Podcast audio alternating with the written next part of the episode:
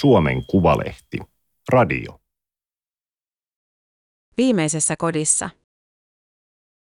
Suomessa joka vuosi tuhat työikäistä ihmistä saa muistisairausdiagnoosin. Työikäisiä muistisairaita on Helsingissä noin 800, koko maassa lähes 10 000. Heille on tarjolla loppuelämäksi vain yksi ainoa räätälöity hoivapaikka, päiväkumpu. Toimittaja Hanna Jensen. Teksti on julkaistu Suomen Kuvalehden numerossa 30. Ääniversion lukijana toimii Aimaterin koneääni Ilona. Meeri juoksee huoneestaan käytävälle ja tulee seisomaan aivan liki. Hän alkaa hihittää. Hänellä on yllään tyköistuva mekko, jalassa sukat ja kroksit. Ikä 45, korkeintaan 50. Hihitys ei ole iloa vaan rappeutuneen otsalohkon aiheuttama oire, aivan kuten pakonomainen nauraminenkin olisi. Otsa ohimolohko rappeuma panee Meerin kävelemään kaiken valveillaoloaikansa ja siksi hoitajien on pidettävä huolta, että hän juo tarpeeksi vettä, saa tarpeeksi energiaa ja lepää edes lounaan jälkeen. Hänessä ei ole grammaakaan ylimääräistä. Hihitys loppuu ja Meerin katse vaihtuu tuijottavaksi. Hän ei kykene puhumaan, mutta katsoo kohti. Hoitaja pitää häntä kevyesti kädestä kiinni. Viereisessä huoneessa soi Eppu normaali. Tämä on Vipula, työikäisten muistisairaiden ihmisten hoitoyksikkö Päiväkummun hoitokodissa Helsingin Malmin kartanossa. Täällä ja viereisessä Ainolassa on 31 alle 65-vuotiaan ihmisen viimeinen koti. Nuorin asukas on 42-vuotias. Kello on puoli yhdeksän aamulla. 21-vuotias hoitaja Niko Virta ohjaa ja auttaa asukkaita aamutoimissa. Hän haluaa työskennellä juuri työikäisten muistisairaiden kanssa, koska hänen on helpompi samastua omien vanhempiensa ikäisiin asukkaisiin kuin eläkeikäisiin. Ainolassa ja Vipulassa ei puhuta talvisodasta eikä soiteta Katri Helenaa. Niina, mikä on paras bändi, Virta kysyy. Halo Helsinki, Niina vastaa. Televisiossa on päällä MTVn uutiset. Oslossa on alkamassa Naton epävirallinen ulkoministerikokous. Asukkaat hiljenevät, uutisten äänimaailma on tuttu. Onko tämä, kysyy pyörätuolissa istuva Raine ja perääntyy. Hänen kasvoillaan näkyy välähdys katsekontaktista. Raine ei pidä kovista äänistä, Virta selittää. Hän vaihtaa television pyörimään Halo Helsingin livekeikan. Maija-Liisa hymyilee vieressä. Hänelläkin olisi vastaus bändikysymykseen, mutta muistisairauden aiheuttama afasia estää häntä muodostamasta sanoja. Maija-Liisa piirtää oikealla kädellä ison ympyrän ilmaan ja hakee katseella apua. Se on sellainen, hän aloittaa. Että ei enää mahdu. Osa asukkaista syötetään omissa huoneissaan. Aamupalan on tänään saanut huoneeseensa myös hän, jonka yö on ollut levoton ja joka on kolhinut itseään turvakypärästä huolimatta. Väkivaltatilanteita on kaikissa hoivakotiyksiköissä, Virtakin on niitä kohdannut. On turvattava itsensä ja etenkin muut asukkaat. Henkilökunnalla on tarvittaessa henkilöturvahälytin, mutta viime aikoina sellaisille ei ole ollut tarvetta. Vaaratilanteisiin ei totu, mutta osaamme varautua niihin. Huomaamme kyllä, jos jotakuta asukasta alkaa ärsyttää, Virta sanoo. Aamutoimien aikana hän varmistaa aina itselleen poistumistien. Hän ei koskaan jättäydy asukkaan ja oven väliin. Nyt on kuitenkin leppoisaa. Markku käy makaamaan sohvalle. Ollaan hetki kuin missä tahansa olohuoneessa. Päiväkummun hoitajat huomasivat vuonna 2008, että samassa yksikössä asuvat alle 65-vuotiaat neurologisia sairauksia sairastavat ja työikäiset muistisairaat asukkaat ärsyyntyivät toisiinsa. Muistisairailla asukkailla toimi fysiikka, mutta ei muisti. He vaeltelivat, koskettivat muita ja siirtelivät tavaroita. Neurologiset asukkaat olivat hektisiä ja halusivat, että asiat tapahtuivat nopeasti. Syntyi konflikteja. Hoitajat huomauttivat päiväkummun johdolle, että näin ei voi jatkua, työikäiset muistisairaat asukkaat tarvitsevat oman yksikön. Asiaa alettiin selvittää Helsingin kaupungin kanssa ja samana vuonna avattiin Helsingin Pasilassa tehostetun palveluasumisen 12-paikkainen ryhmäkoti Ainola. Vaikka elettiin 2000-lukua, malleja ei ollut. Erikoisyksikkö oli luotava tyhjästä. Helsingin Alzheimer-yhdistys, nykyinen muistiyhdistys, auttoi, omaisille luotiin vertaistukiryhmä.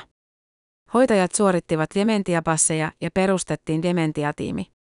Huomattiin, että monella asukkaalla oli väärä diagnoosi.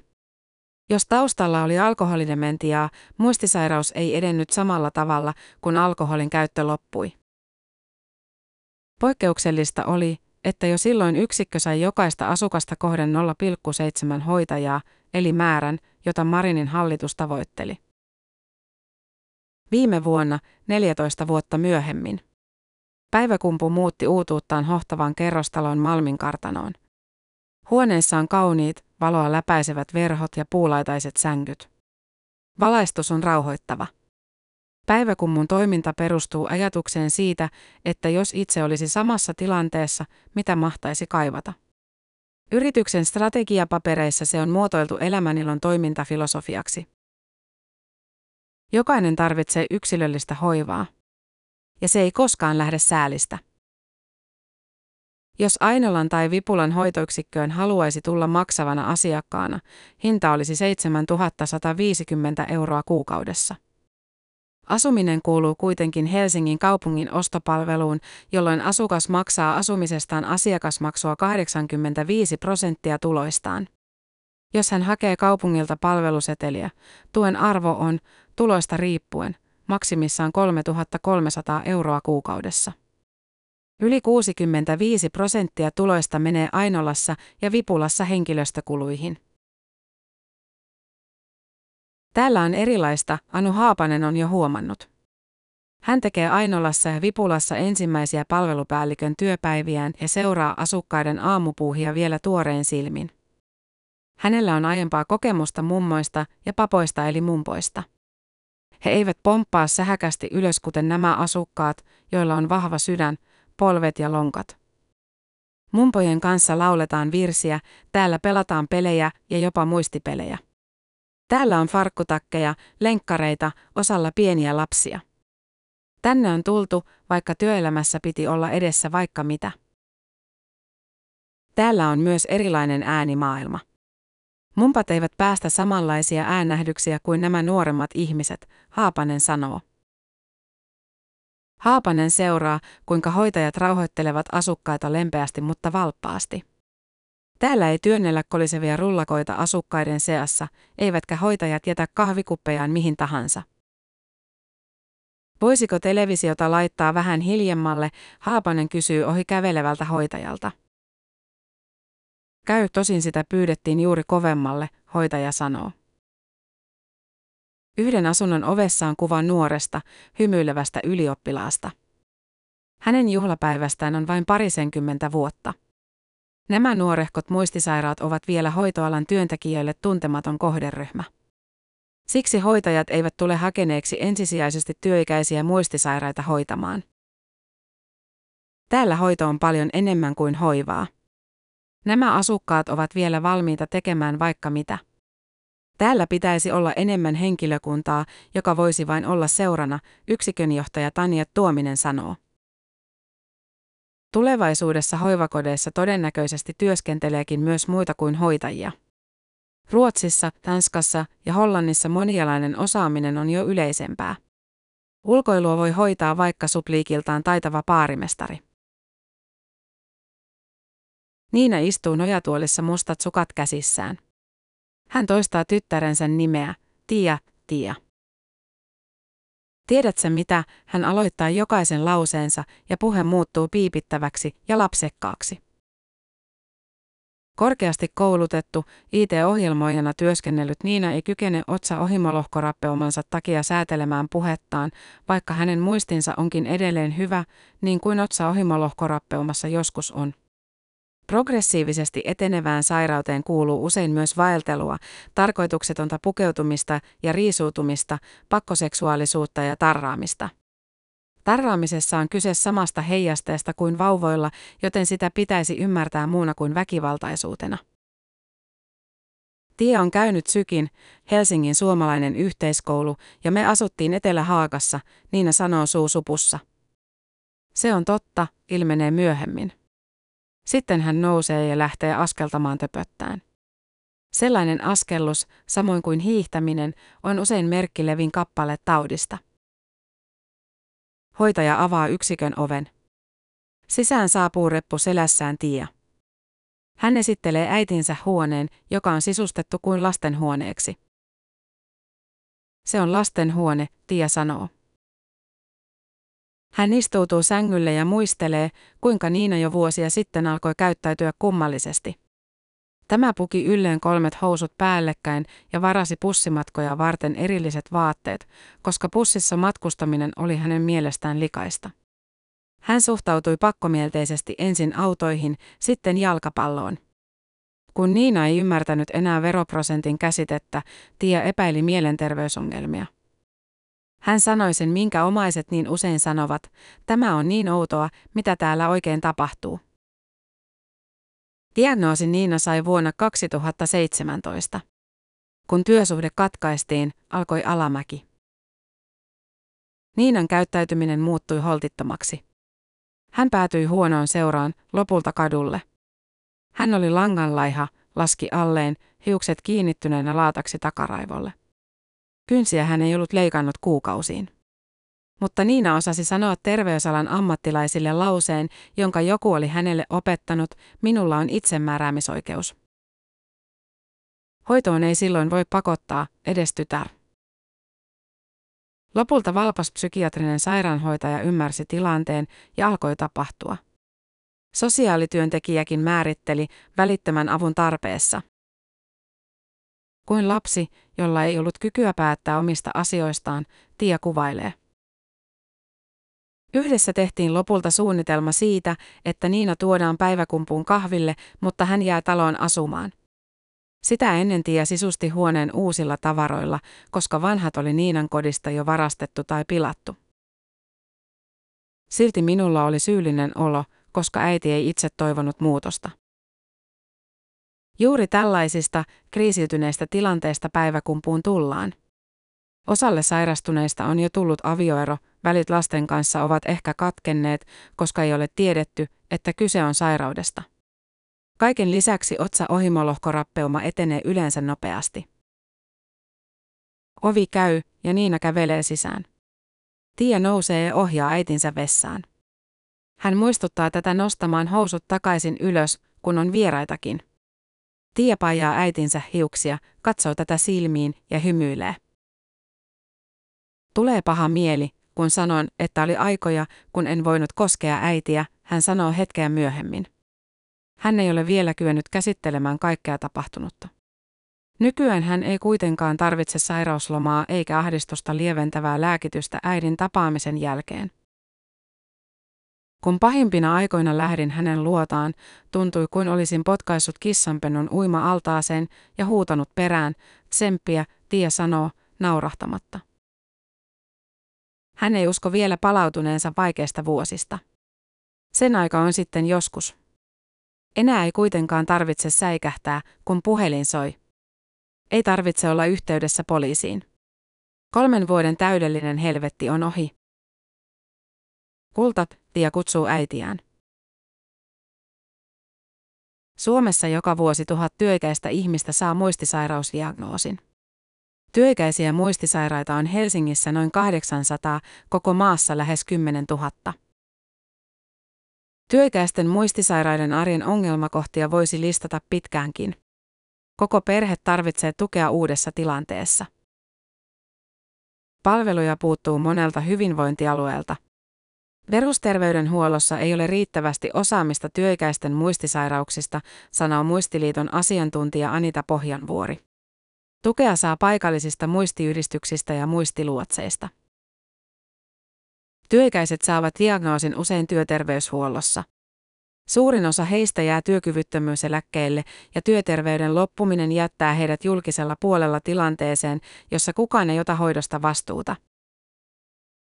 Tiedon ja palvelujen saaminen on vaikeaa. Muistihoitajan palvelujakin saavat useilla hyvinvointialueilla vain yli 65-vuotiaat. Monet palvelut myönnetään vammaislain perusteella, eikä muistisairautta nähdä osaksi tätä ryhmää, vaikka se on etenevä, aivoja rappeuttava neurologinen sairaus. Pohjanvuorella on erityinen huoli työikäisten muistisairaiden lapsista. Siinä vaiheessa, kun vanhempi sairastuu muistisairauteen, kukaan ei muista kysyä lapselta, mitä hän tarvitsee. Osataanko kouluterveydenhuollossa ottaa huomioon se, että esimerkiksi teini-ikäinen voi olla omaisen asemassa? Mihin he ohjaavat nuoren? Facebookiin on perustettu, kun isä unohti ryhmä 13-35-vuotiaille työikäisten muistisairaiden läheisille. Heille ei ole muuta tukea. Neljä vuotta sitten ryhmässä oli satakunta nuorta. Nyt heitä on 300. TikTok-videossa alle 30 Noona kävelee isänsä pyörätuolin luo. Hän alkaa syöttää isää. Minä haluan jakaa tämän, koska kamppailin ja kamppailen näiden mietteiden kanssa edelleen, hän sanoo videolla. Isä on 60 Raine, joka istuu nyt Ainolan TV-huoneessa. Raine on arkkitehti, joka sairastui viisikymppisenä nopeasti etenevään Alzheimerin tautiin. Siinä vaiheessa vielä mun isä asui yksin, mutta Alzheimer paheni vuosien saatossa ja viime vuonna vihdoin saatiin paikka hoitokodista. Vaikka mun isä ei aina muista kuka on, niin kosketus ja tuttujen kasvojen näkeminen tai äänen kuuleminen on tosi tärkeää. Nyt on ymmärtänyt, että pienikin muistaminen tai soittamalla tai käymällä vaan lyhyen ajan on tärkeämpi kuin ei mitään, Noona sanoo. Raine nojaa eteenpäin ja yrittää nousta pyörätuolista onnistumatta siinä. Sanat typistyvät hiljaiseksi muminaksi. Hän katsoo hetken silmiin vaaleansinisillä silmillään. Oulun muistiyhdistyksen muistiasiantuntija Ulla Kaikkonen on työskennellyt työikäisten muistisairaiden kanssa 20 vuotta. Hänkin tietää, millaisia ongelmia elämään ilmaantuu ennen kuin sairastuneet muuttavat hoivakotiin. Aina he eivät itse tiedosta, että jotakin on vialla. Työpaikoilla ei ole tarpeeksi tietoa muistisairauksista. Lähes kaikki sairastuneet jäävät diagnoosin saatuaan sairauseläkkeelle. Työikäiset sairastuneet eivät jää niinkään kaipaamaan työtehtäviään, vaan työyhteisöä. Osa voi kokea ja surra, että mä olen nyt vaan tämmönen potilas, Kaikkonen sanoo. Monesti puolisolle ehdotetaan, että tämä jäisi omaishoitajaksi. Se on Kaikkosen mielestä väärin. Kun sairastuneen palkka jää pois, ei voida olettaa, että toinenkin jää kotiin. Tilanne on eri kuin kahden ihmisen jäädessä eläkkeelle.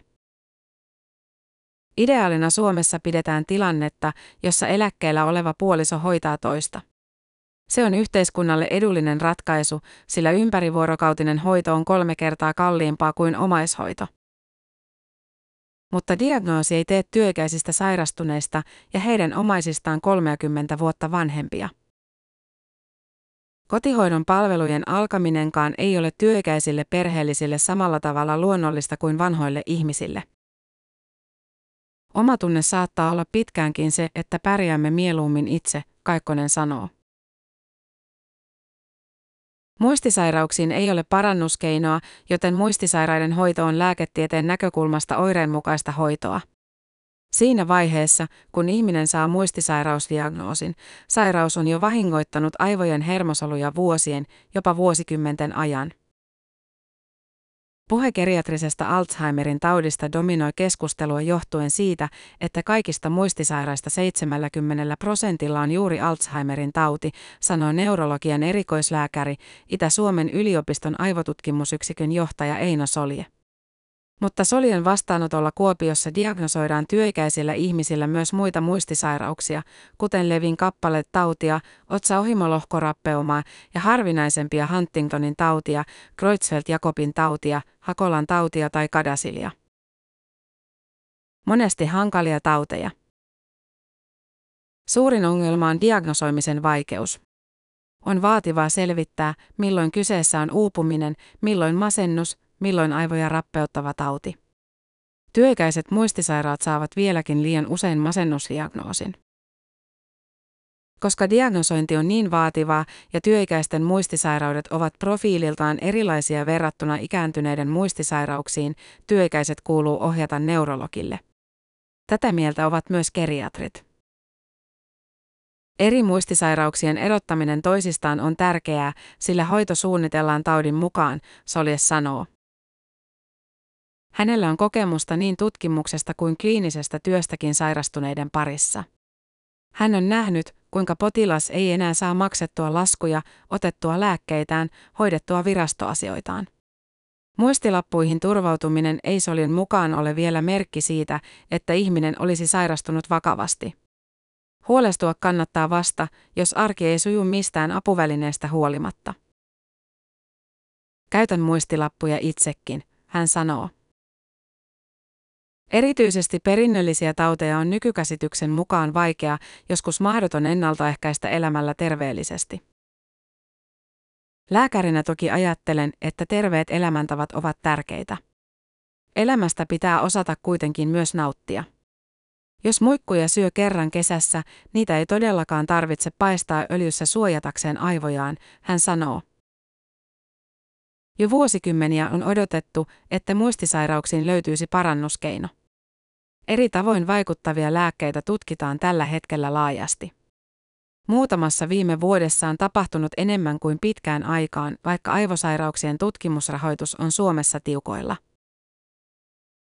Suomessa on todennäköisesti muistisairauksia yhtä paljon kuin länsimaissa keskimäärin, mutta meillä diagnostiikka on korkeatasoista ja monissa maissa muistisairauksiin liittyy vielä negatiivisempi leima kuin meillä, mikä voi jarruttaa tutkimuksiin menemistä. Solien mukaan ymmärrys sairauksien syntymekanismeista on parantunut ja diagnostiikka kehittyy kovaa vauhtia. Ihmettelisin, jos kymmenessä vuodessa hoidon valikoima ei olisi merkittävästi toisenlainen, hän sanoo. Mullistavia uutisia tulee kuitenkin vähän. Jos iltapäivälehden lööpissä lukeva ratkaisu näyttää liian helpolta, se todennäköisesti on liian helppo. Terassilta aukeaa vihreys, Malmin kartanon metsä. Tämä on päiväkummun asukkaille 44 ulkomaailma, jossa pidetään tänään vohvelikestit. Hoitajat ovat kattaneet sivupöydälle jalallisia kuohuinilaseja, vaikka usein muistisairaille ihmisille juomat tarjotaan muovimukeesta. Menee rikki jos menee, Tanja Tuominen sanoo. Mutta ensin lounas. Ja ruokalaput. On aika rauhoittua. Pöydällä ei ole pöytäliinoja, koska ne vedettäisiin alas. Kukkia ei ole, koska ne syötäisiin. Mattojakaan ei ole, koska monella on hahmotushäiriöitä ja mattoihin kompastuttaisiin. Avokeitti on Vipulan ja Ainolan sydän kuin italialainen piazza, jossa häärii koko ajan useampi hoitaja. Veitset ja haarukat ovat esillä. Asukkaita ei jätetä tilaan yksin. Hoitajat eivät halua olla koko ajan kieltämässä, joten he miettivät kiertoilmaisuja sanalle ei. He eivät halua hokea älä istu tuohon, älä ota tuolta. Lounaan jälkeen on vuorossa vessakäynnit ja lepo. Jos ahdistaa, voi istuutua nojatuoliin. Juri tulee pyytämään tupakkaa. Mutta vielä ei saa, koska edellisestä tupakasta on vain puoli tuntia. Juri ei suutu. Aina kannattaa yrittää. Ei muistisairaan ihmisen tarvitse olla nuhteeton. Artikkelin on haastateltu myös Päiväkummun toimitusjohtaja Anne Kangasta, työikäisten muistisairaiden hoidon käynnistysprojektista vastannutta esihenkilöä Sanna Kylliötä, yksikön perustamisvaiheessa mukana ollutta hoitajaa Maijo Suomelaa ja Itä-Suomen yliopiston sosiaalipsykologian tutkijatohtoria Mervi Issakaista. Asukkaista osan nimi on muutettu. Tämä oli Suomen Kuvalehden juttu viimeisessä kodissa. Ääniversion lukijana toimi Aimaterin koneääni Ilona. Tilaa Suomen Kuvalehti osoitteesta suomenkuvalehti.fi kautta tilaa.